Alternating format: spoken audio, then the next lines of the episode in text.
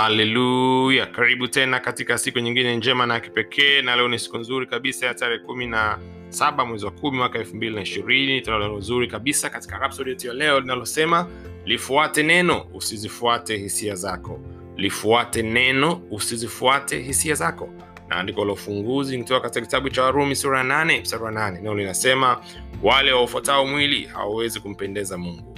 Wale waufuatao mwili hawawezi kumpendeza mungu na mchungaji anaanza kusema katika ukristo hatuamini katika hisia zetu bali twalifuata neno. Ile hali ya kuhisi kwamba uu karibu na mungu au kwamba uu mbali na yeye haileti tofauti yoyote ile katika uhalisi kwa sababu hatuishi kwa hisia bali tunaishi kwa kulifuata neno. Na unaishi ndani yake na yeye anaishi ndani yako. Na je unaweza kumkaribia kiasi gani yule ambaye anaishi ndani yako? Swali zuri sana kwamba je unaweza kumkaribia kiasi gani yule anayeishi ndani yako? Eh? kwa sababu kama anaishi ndani yako tayari uko karibu naye. Tayari yuko ndani yako na uko ndani yake. Na muunganiko wenu ni mkubwa sana. Kuliko kuwa na ile hisia kwamba namtafuta mungu namkaribia mungu. Anasema mungu anataka ujue na ukue katika maarifa ya neno lake na utembee katika nuru ya muunganiko wako na yeye. Hmm? ndio hamasa yake ni shauku yake kwamba uje katika kiwango hii cha maarifa kuelewa kwamba sio tu anaishi ndani yako lakini mmeunganika mmekuwa kitu kimoja wewe na yeye. Anataka uishi katika kile ambacho neno linasema kuhusiana na wewe na si kwa hisia zako au kwa mitazamo ya watu wengine.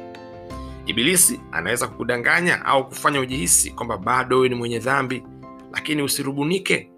Siku uliompatia kristo moyo wako uliumbwa tena na kuwa na haki ya mungu ndani yake. Oh, hii ni njema mno hmm? kuna maisha ya hali ya juu ndo haya ambayo amekuleta ndani yake mtumishi. Kwamba umeunganika umefanyika kwa kitu kimoja pamoja naye. Biblia inasema yeye aliyeunganishwa na bwana amefanyika kuwa roho mmoja pamoja naye.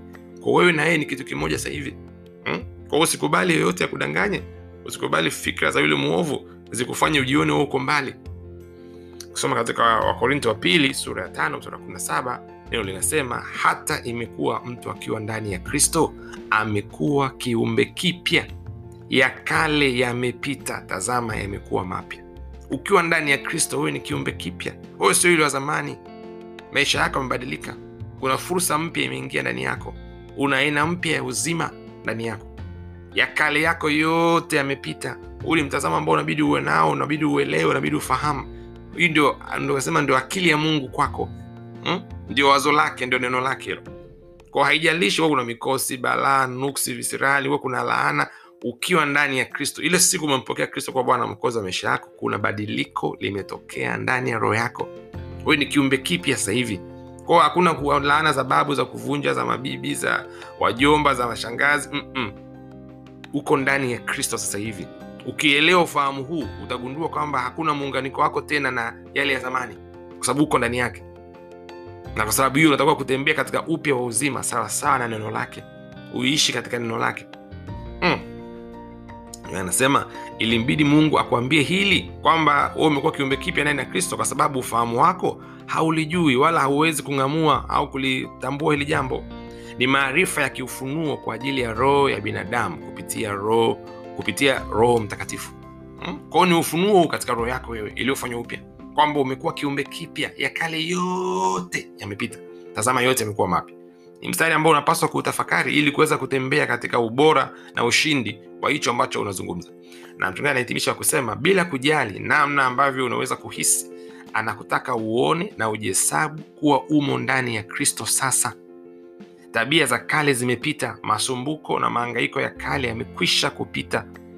Unao uzima mpya wa utukufu na haki haleluya kwao anataka uone ili jambo usipoliona utaendelea kuwa na lile kongo ambalo kimsingi halipaswi kuwa ndani yako au juu yako au katika maisha yako.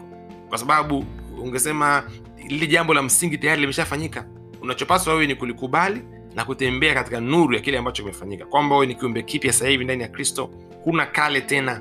Ndio maana amesema ile uh, tabia zako za kale zimepita masumbuko yako ya kale yamepita maangaiko yako ya kale yamekwisha kupita na unao uzima mpya unao utukufu ambao una utukufu na haki haleluya hebu tufanye ukiri kwa pamoja sema ninaenenda kwa imani na si kwa hisia za mwili.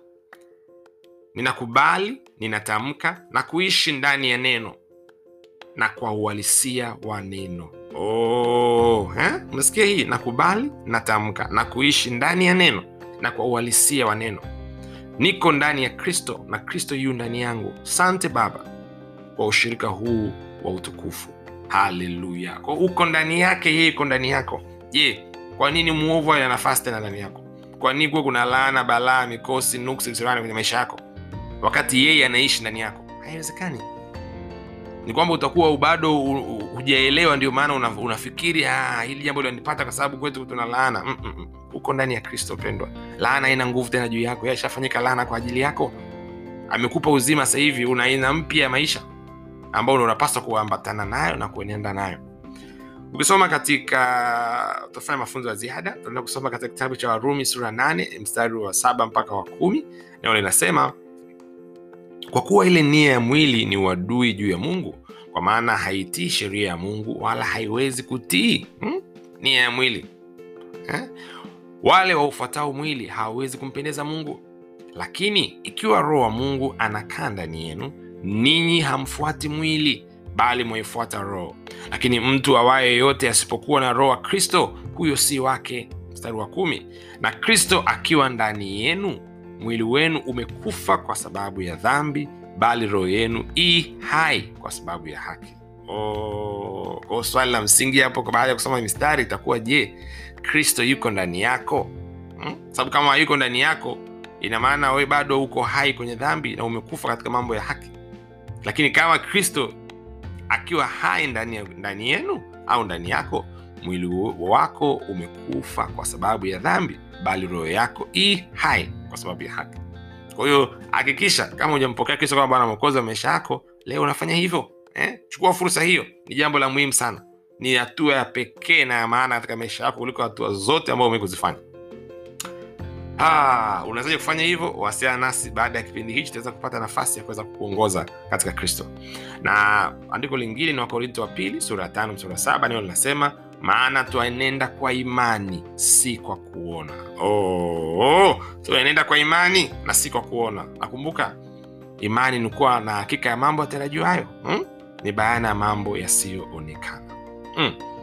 Na andiko la mwisho ni Wafilipi sura tatu mstari tatu neno linasema maana sisi, sisi tu tohara tumwabuduo Mungu kwa Roho na kuona fahari juu ya Kristo Yesu, wala hatutumainii mwili. hmm.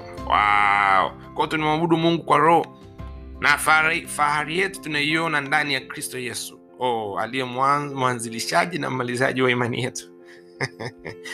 Haleluya! Mungu akubariki sana unavyotafakari somo letu la leo eh, linalosema lifuate neno wala usizifuate hisia zako, na tungependa kutoa fursa ya kipekee kwa wale wote ambao wangetaka kumpokea Kristo kama Bwana Mwokozi wa maisha yao popote pale ulipo unaweza ukafanya hii sala kwa pamoja na sisi na kutakuwa kuna badiliko la kipekee katika roho yako siku hii ya leo. Naomba useme kwa kufuatisha, ukiwa unamaanisha kutoka ndani ya moyo wako.